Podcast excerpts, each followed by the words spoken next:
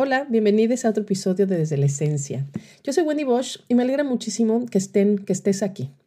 Espero que disfrutes mucho de este episodio, pero sobre todo que te aporte algo, que se sienta como una pausa de, de autocuidado y de reconexión con la esencia. Así que prepárate tu tecito o tu café mientras me escuchas para que disfrutes mucho más de este momento. Y pues bueno, voy a hablarles el día de hoy sobre el elemento tierra, que es con el que estamos trabajando en la comunidad pero voy a hacerlo de una manera diferente, porque no voy a enlistar sus características y sus desequilibrios como lo he estado haciendo en los elementos pasados, sino que voy a compartirles sobre cómo lo he estado viviendo en mi día a día, sobre, sobre los retos con los que me he encontrado y bueno, por supuesto también sobre los regalos que he recibido, ¿no? Así que voy a empezar diciendo que trabajar con el elemento de la tierra en este mes, precisamente, o sea, precisamente en el mes de noviembre, es algo que no planeé de manera consciente, pero que bueno, seguramente mi alma lo hizo, porque el trabajo que estoy y que estamos haciendo en la comunidad no pudo ser más perfecto en este tiempo. Y es que, como muchas de ustedes seguramente saben, el mes de noviembre es el más oscuro en el hemisferio norte del planeta, que es en donde yo siempre he vivido. Así que lo que voy a compartirles hoy está muy enraizado en esto, ¿no? Porque solo puedo hablarles desde mi experiencia personal. Y bueno, solo como nota para quienes viven en el hemisferio sur, o sea, mientras en el norte estamos viviendo el otoño y entonces el mes más oscuro del año, en el hemisferio sur están experimentando la primavera, ¿no? O sea, esta... Eh, presencia de, luz cada vez más. Pero bueno, noviembre, aquí en el norte del mundo, Empieza con una celebración pues mundial, ¿no? Que tiene muchísimos nombres como Halloween, el Día de Muertos, el Año Nuevo de las Brujas y en la tradición que yo sigo que es la celta es Samhain, que corresponde al año nuevo de nuestros eh, ancestros y también al año nuevo de las brujas, pero bueno, em, en eso profundizo un poquito más adelante porque el año nuevo de las brujas, o sea, las brujas aquí no se refieren de ninguna manera al concepto de brujas que aparecen en las películas de Disney, ¿no? Pero bueno, ahorita llegamos a eso. El caso es que en esta fecha, o sea, estos primeros días de noviembre, originalmente se, celebraban dos cosas. La primera es que se celebraba la última cosecha del año antes de entrar al invierno eh, y obviamente de esta manera, pues a la época más oscura del año que termina el 21 de diciembre con el solsticio. Y entonces esta entrada a la oscuridad simbolizaba, bueno, simboliza el velo entre la vida y la muerte que se hace más delgado. Y esta es la segunda razón de la celebración. Porque cuando el velo está más delgado, entonces los ancestros y todos los seres que habitan en otras dimensiones pueden pasar y convivir con los vivos. Y entonces, las dos tradiciones siguen presentes hasta el día de hoy, pero yo creo que han perdido muchísimo su simbolismo, o sea, su verdadero significado para la mayoría de las personas. Pero bueno, esto es lo que, o sea, de donde nacen e, estas nuevas versiones como del Halloween, digamos. El caso entonces, de nuevo, estamos en la época más oscura del año y entonces con ella nos llegan muchos símbolos, muchas invitaciones que las religiones patriarcales han querido borrar, pero que nuestra mente colectiva y nuestra alma personal recuerdan, reconocen. Por ejemplo, e, estos eh, símbolos, estas invitaciones es, por ejemplo, entrar a la cueva, trabajar con el símbolo del caldero, de la serpiente, de la araña, o sea, de la oscuridad. Y todos estos elementos, estos símbolos, pertenecen al elemento tierra. Y es que la tierra representa el ciclo eterno de vida, muerte y renacimiento. O sea, el elemento tierra es el elemento de la materia y del cuerpo. Y pues sí, o sea, el, patriarcado nos ha dicho que esto, la materia y el cuerpo, que no son importantes, o sea, que incluso son tentaciones y distractores.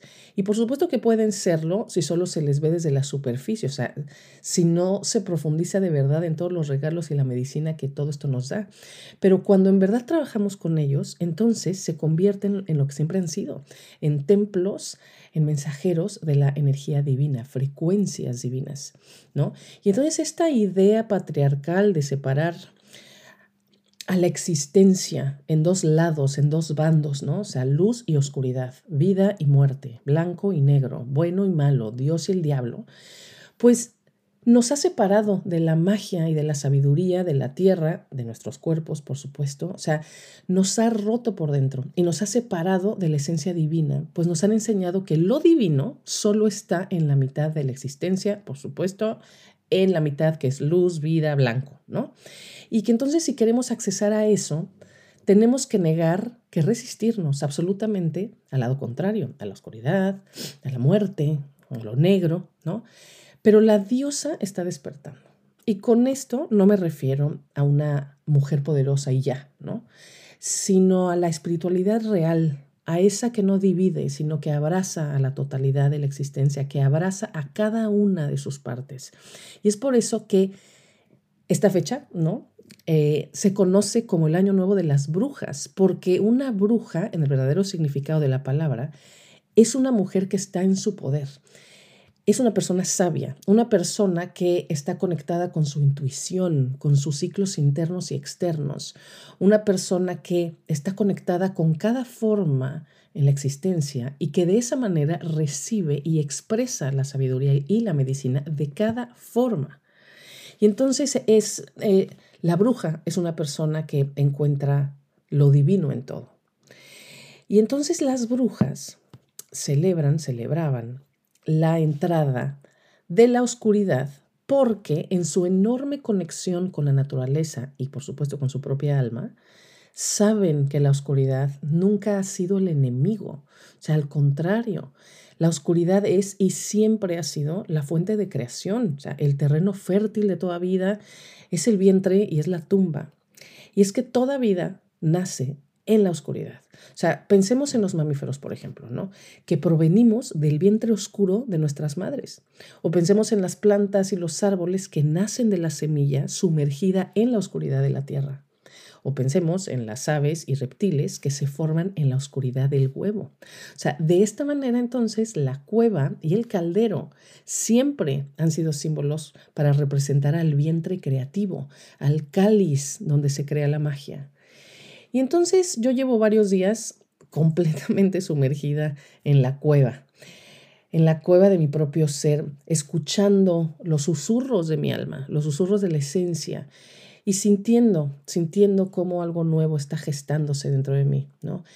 Y esta entrega total que tengo en mi camino espiritual y específicamente en este camino que estoy recorriendo ahora para despertar y reconocerme como sacerdotisa, me está moviendo muchísimo, la verdad. O sea, me está invitando a soltar muchas cosas, a deshacerme de muchas capas internas que me pesan, porque eso es lo que tenemos que hacer si queremos salir más fuertes y más empoderadas y más luminosas de la cueva, ¿no?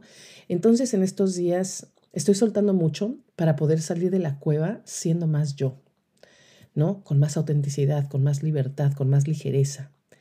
Y entonces, estar viajando con los elementos y con la diosa en varios de sus rostros, ¿no? Por ejemplo, Inanna, Eva, María Magdalena, María, Artemisa, Carrie Edwin, Bridget, o sea, varias, de verdad que me está transformando la vida entera. Porque bueno, por los primeros 30 años de mi vida recorrí la, la ruta de Dios, ¿no? Que es la ruta de la conciencia trascendente, del testigo, del observador. Y después me entregué de lleno a la ruta de la esencia, que es la del silencio del ser, ¿no? Y ahora, a mis cuarentas, Estoy recorriendo la ruta de la diosa, que es la que unifica a las dos anteriores, pero además integra todo eso que el patriarcado nos ha dicho que es malo.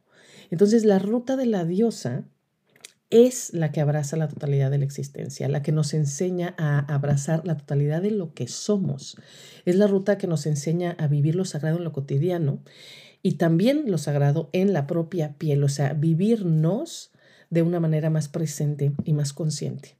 Y por cierto, si quieren la mini guía de, las tres rutas que les acabo de mencionar, vayan a wendywash.com, diagonal tienda, y ahí está. Em, les decía entonces que estar trabajando con el elemento de la tierra este mes en la comunidad de Desde la Esencia me ha dado las herramientas para sentirme segura y cómoda en las profundidades de la cueva de mi alma, porque gracias a su medicina de silencio, gracias a la medicina de la quietud y de ir hacia adentro y de la fertilidad y la abundancia de la tierra, es que estoy pudiendo enfrentar miedos, enfrentar inseguridades, tristezas y creencias que me sabotean. Y no digo de ninguna manera que este trabajo sea fácil, o sea, al contrario, pero es un trabajo necesario si queremos ser más auténticas, más libres y más poderosas. O sea, tenemos que ir a la oscuridad y recibir así la medicina de maravillosos aliados como la serpiente y la araña, por ejemplo, ¿no? Que otra vez, o sea, son animales que el patriarcado nos ha enseñado a tener miedo, pero cuando andamos el camino de la diosa, nos damos cuenta que estos siempre han sido símbolos de ella, o sea, de la diosa, y que el objetivo de las religiones patriarcales ha sido inculcarnos el miedo para así separarnos del abrazo amoroso de la madre cósmica, de la unidad absoluta con absolutamente todo lo que existe, ¿no? Pero bueno, esa es otra historia que les platicaré en otra ocasión. El caso es que en el caso de la serpiente, por ejemplo, de verdad es una gran aliada en la cueva interior, porque la serpiente nos enseña, nos ayuda, por supuesto, a mudar de piel. O sea, nos ayuda no solo a ver, sino a sentir si nuestra piel ya nos queda chica. O sea, si estas creencias, si esto que somos ahora ya nos aprieta, o sea, si no nos está dejando crecer ni sentirnos bien con lo que somos y con las decisiones que estamos tomando. Y entonces la maravillosa serpiente nos acompaña en el proceso, que sí, muchas veces difícil y doloroso, pero nos acompaña en este proceso de mudar nuestra piel, de vestirnos con, bueno, primero de, de quitarnos, de arrancarnos, de soltar esta piel que ya no nos queda para revestirnos de lo que somos ahora, de lo que queremos ser ahora. Y por ejemplo, si pensamos en la serpiente de tamaño pequeñito, por ejemplo, un gusano y más específicamente una oruga, pues es lo mismo, ¿no? O sea, si quiere transformarse en mariposa para ser libre y para volar y para cumplir su destino, pues necesita entrar a la oscuridad del capullo. O sea, literalmente tiene que deshacerse ahí para renacer, porque recuerden que el ciclo completo siempre es el de vida, muerte y renacimiento, o sea, e, esta es la Trinidad original. Y entonces si queremos renacer como lo que realmente somos, tenemos que elegir morir. Y por supuesto que no me refiero con esto a la muerte física final, ¿no? Sino a todos esos procesos difíciles y dolorosos, a todos esos momentos donde tenemos que entrar solas a la oscuridad de la cueva, que así como el capullo, es la matriz y la tumba de nuestro propio ser, ¿no? Para poder salir del otro lado con todos sus tesoros, con todos sus regalos y con todo su crecimiento. Y otro animal aliado en este proceso es la araña, que nos da su hermosísima eh, e importantísima medicina de creatividad. Y esto lo descubrí y lo viví hace apenas unos días. Estaba mandándole un audio sobre todo esto a mi queridísima amiga eh, Marcela Corral, que seguramente muchas de ustedes ya conocen, porque las dos estábamos viviendo el mismo proceso al mismo tiempo. Y entonces, como yo estaba regresando eh, a mi casa de dejar a mi hija en la escuela y entonces eh, estaba lloviendo muy fuerte con muchísimo viento y entonces me quedé en el coche para grabarle el audio, ¿no? Y entonces mientras hablaba, mientras grababa, Vi que una arañita salió de detrás del espejo retrovisor para arreglar su, eh, su, telaraña, que bueno, estaba un poco dañada por esta lluvia y por estos vientos tan fuertes que había. Y entonces, bueno, su, su telita iba del espejo, ¿no? A la puerta de mi coche. Y entonces, mientras los vientos soplaban y la movían toda, la araña se agarraba fuerte em, y hacía su trabajo. Y entonces, eh, bueno, me di cuenta ahí de algo, y es que no importa cuántas veces se dañe o hasta se destruya su tela, O sea, la araña siempre la reconstruye sin tirarse al piso de la victimización, sin pensar que no vale la pena volverla a hacer si de todas maneras en algún momento se va a destruir o a, dañar. O sea, la araña no lucha contra un futuro que no ha llegado, ni se paraliza por lo que sucedió en el pasado. O sea, ella es quien es y hace lo que tiene que hacer. O sea, vive su destino, cumple su propósito creativo y además no, no solo teje su tela pues así nada más, ¿no? O sea, sino que la teje de sí misma. O sea, la araña, a diferencia de los pajaritos, por ejemplo, no necesita encontrar elementos externos para construir su nido. La araña crea y construye su tela de su propio ser. Y esto es lo que yo estaba viendo desde la ventana de, eh, de mi coche, pues que le iba narrando a Marce. Y así fue como recibí la sabiduría y la medicina de la araña, de este símbolo que por toda mi vida, por 40 años, me dio mucho miedo y que ahora veo como, ay, bueno, como una mensajera celestial en el momento que más la necesito, como absolutamente todos los aliados de la naturaleza, cuando sabemos verlos, cuando, se ven, cuando abrimos el corazón y sabemos reconocer y recibir sus mensajes y su medicina y su sabiduría, sabemos que nunca estamos solas en este mundo, que la naturaleza todo el tiempo está ahí, que la esencia nos está mandando eh, su mensaje y su energía de sostén y de impulso desde todas las partes, desde todas las formas, si es que sabemos mirarlas. Y bueno, la verdad es que podría seguir contándoles por aquí todas las cosas que me han sucedido en estos últimos días, últimas semanas, pero eh, de verdad, o sea, si les platicara por aquí todas las tomas de conciencia que he tenido a nivel personal y profesional, todos los regalos que me ha dado el estar trabajando con el elemento de la tierra este mes, la verdad es que el episodio duraría horas, así que todo esto lo estoy compartiendo pues en mis otros canales de comunicación, que son mis notas sagradas y mi blog. Entonces, mi blog pueden leerlo en wendybosch.com diagonal blog y publico entre dos y tres artículos al mes. Y pueden suscribirse de manera totalmente gratuita, ya saben, a mis notas sagradas en wendybosch.com, diagonal notas-sagradas, aunque ya saben que todos estos, o sea, todos los links se los voy a dejar en las notas de este episodio.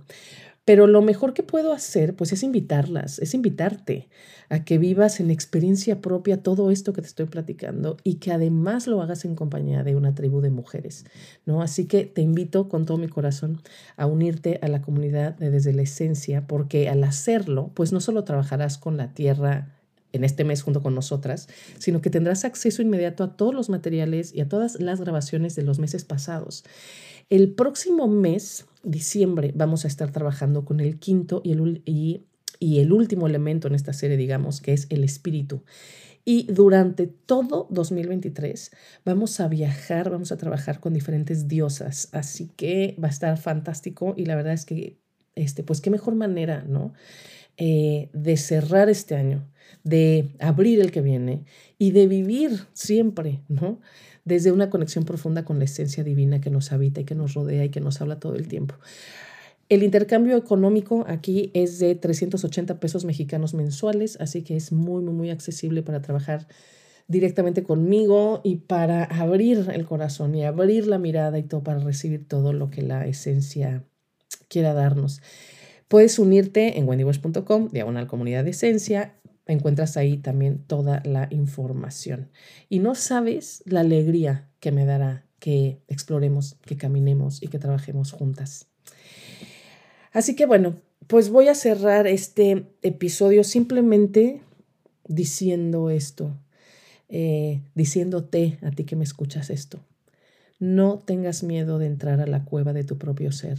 La oscuridad está llena de regalos, está llena de tesoros.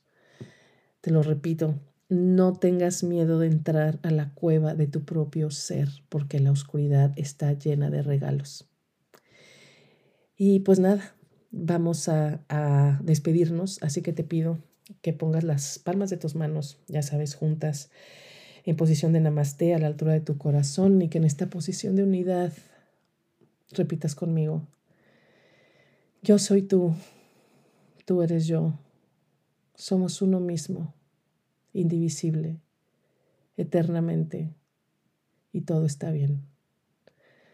Todo está bien. Les mando un abrazo muy, muy, muy fuerte con todo mi cariño. Les agradezco profundamente por estar del otro lado, escuchándome, recibiéndome. Espero de todo corazón que hayan disfrutado mucho del episodio del día de hoy.